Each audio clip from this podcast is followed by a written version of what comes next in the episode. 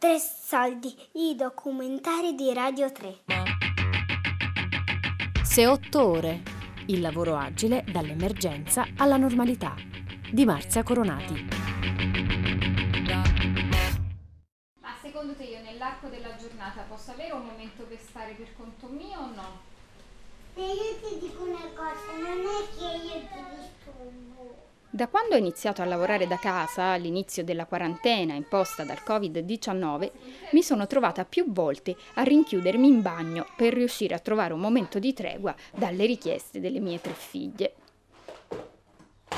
Il lavoro a distanza probabilmente sarà caldeggiato da imprese e aziende nei prossimi mesi e potrebbe in alcuni casi diventare una prassi.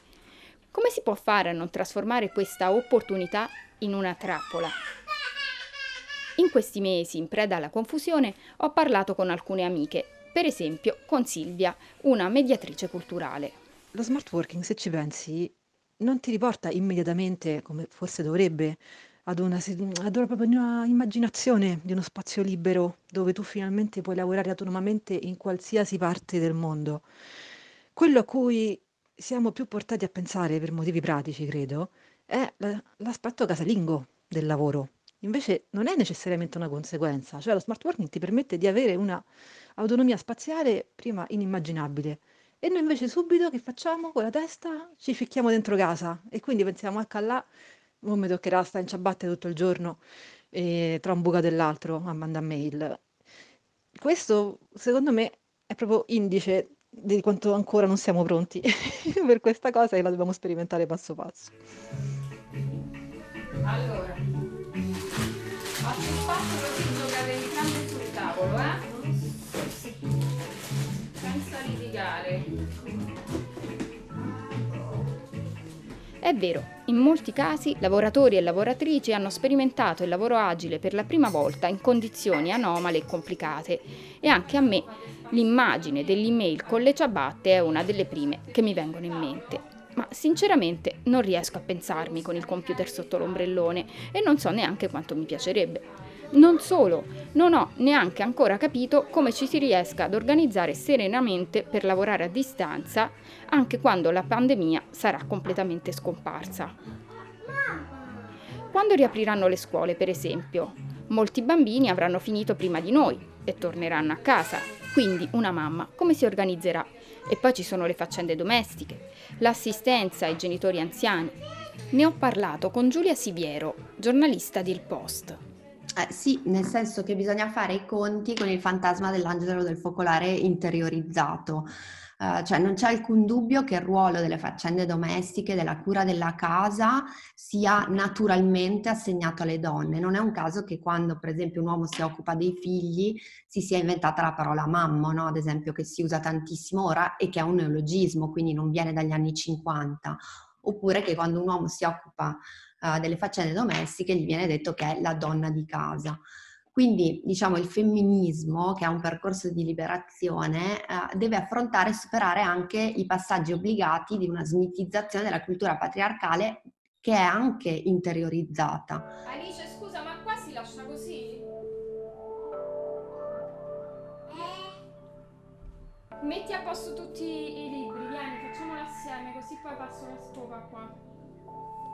Allora, capisco che una delle prime cose da fare è liberarci di una struttura patriarcale che è fuori e dentro di noi e cacciare finalmente il fantasma dell'angelo del focolare. Bene, a questo punto si può iniziare a ragionare sui vantaggi di un lavoro a distanza. Davvero potrebbe aiutarci a liberare del tempo e a renderci più felici? È indubbio che alcuni aspetti del lavoro agile che abbiamo sperimentato in questi mesi andrebbero mantenuti, la mia amica Angela amministra un locale a Trastevere. Io facendo un lavoro amministrativo andavo al locale dove lavoro il lunedì e il venerdì principalmente per an- prendere i soldi per stare in banca e quindi cose che devo fare per forza da lì, però per il resto in linea di massima da quando c'è la fatturazione elettronica mh, mm, io cominciavo a lavorare da casa. Per quanto riguarda comunque cose che mi piacerebbe mantenere è sicuramente la comodità di molti uffici che ti dicono invece di venire qua puoi fare questo online magari che può essere appunto l'agenzia delle entrate o l'Inps, insomma gli uffici con cui lavoro io, dove alcune cose prima era per forza obbligatorio andare e invece adesso col fatto che è meglio che non vai hanno imparato che si possono fare anche online. Questo è sicuramente uno degli aspetti, direi pochi aspetti positivi di, questo, di questa accelerazione verso lo smart working. Tiziano Bonini è un ricercatore e studia i processi di digitalizzazione ormai da molto tempo che ha spinto non solo le persone e le istituzioni e le aziende eh, private a confrontarsi con eh, il lavoro a distanza cercando di organizzarsi eh, in maniera differente, eh, organizzando il lavoro in maniera differente, eh, ma anche le istituzioni pubbliche a accelerare Uh, i processi di digitalizzazione che erano già tutti possibili no? uh, e fattibili prima del, di, questa crisi, ma che questa crisi ha, ha probabilmente spinto a, mh, ad accelerare. Sicuramente queste cose, cioè tutto quello che si è fatto per digitalizzare rimarrà. Anche nell'università sta accadendo questo con una serie di processi di digitalizzazione eh, che rimarranno patrimonio comune quando la crisi finirà. Quindi questo è l'aspetto eh, positivo. Mi chiamo Benedetta Spadoni, ho 40 anni e lavoro come manager di strutture affittate come appartamenti e case per vacanza in centro a Roma.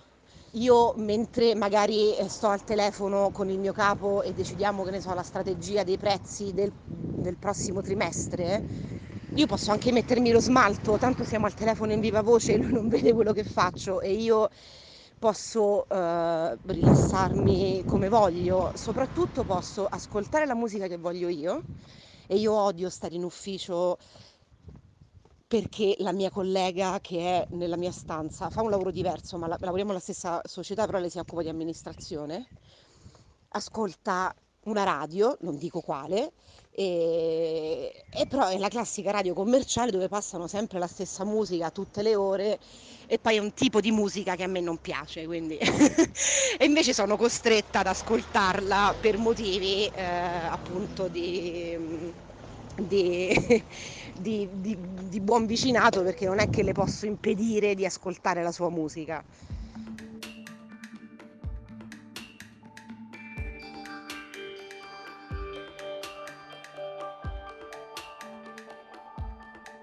Evitare file e labirinti burocratici, non doversi spostare in automobile in città difficili come Roma, evitare odiose pause caffè con colleghi scomodi o chiacchieroni, per molte questi fattori hanno avuto effetti positivi sulla qualità del lavoro, come per Chiara, biologa al Ministero dell'Ambiente. Ho notato che eh, rispetto a dei tempi che non ho mai calcolato ma che conosco molto bene di consegna di determinati prodotti, diciamo così, eh, il tempo medio eh, sicuramente di produzione di, eh, di questi prodotti che dipendono fondamentalmente dal mio lavoro e che su alcune parti è concordato con altre, eccetera, ma che poi procede autonomamente è sicuramente dimezzato, cioè non ho mai calcolato questi tempi, però sono sicura eh, che il lavoro um, che stiamo facendo adesso, che ricalca un po' un tipo di lavoro che abbiamo già fatto in passato, eh, veramente cioè, i tempi potevano essere di consegna di otto mesi, mm, riusciamo a produrre un risultato secondo me di ottimo livello e comunque senza nessun baco o nessuna, nessuna carenza risultante dall'attività in smart working perché comunque ci siamo riusciti a confrontare, a, eh, a dare diciamo, delle linee di indirizzo su cui procedere comuni con gli altri colleghi durante le riunioni e insomma riusciamo a dare cioè, un prodotto in quattro mesi anziché in dei tempi eh, che lavorando presso la pubblica amministrazione con tutte le dinamiche quotidiane tra colleghi emergenze, mh, mm, roba improvvisata, riunioni a cui ti mandano senza una reale ragione, eccetera, sarebbe come minimo, si sarebbe come minimo raddoppiato il tempo di consegna.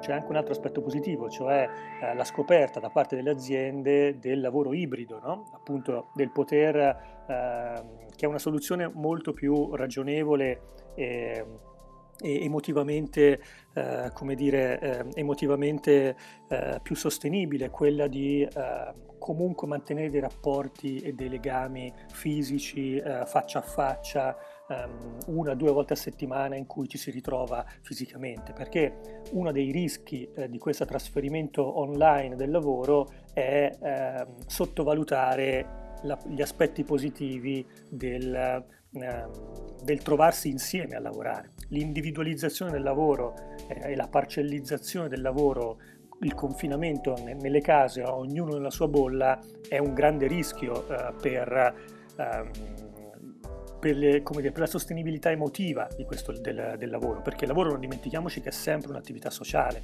difficilmente un'attività eh, individuale ed atomizzata. Ma io credo che sia una cosa molto positiva perché da una parte potrebbe permettere a molte donne, e comunque stiamo parlando di donne eh, in qualche modo privilegiate, che un lavoro ce l'hanno, che hanno la possibilità di accedere a questa forma ibrida, come dicevamo. Quindi insomma, non perderei la cornice del contesto in cui stiamo parlando, però appunto in qualche modo potrebbe permettere a molte donne di non rinunciare uh, al lavoro, ma uh, con il guadagno appunto di non perdere anche le relazioni fuori, cioè relazioni professionali di lavoro che sono uh, fondamentali no? uh, per la riuscita del lavoro stesso e per la soddisfazione, come dire, uh, personale. Quindi penso che questa nuova strategia possa funzionare moltissimo, ma come dicevo prima, deve essere pensata molto bene. Se otto ore il lavoro agile dall'emergenza alla normalità di Marzia Coronati. Tre soldi è un programma a cura di Fabiana Carobolante, Daria Corrias, Giulia Nucci. Tutte le puntate sul sito di Radio 3 e sull'app RaiPlay Radio.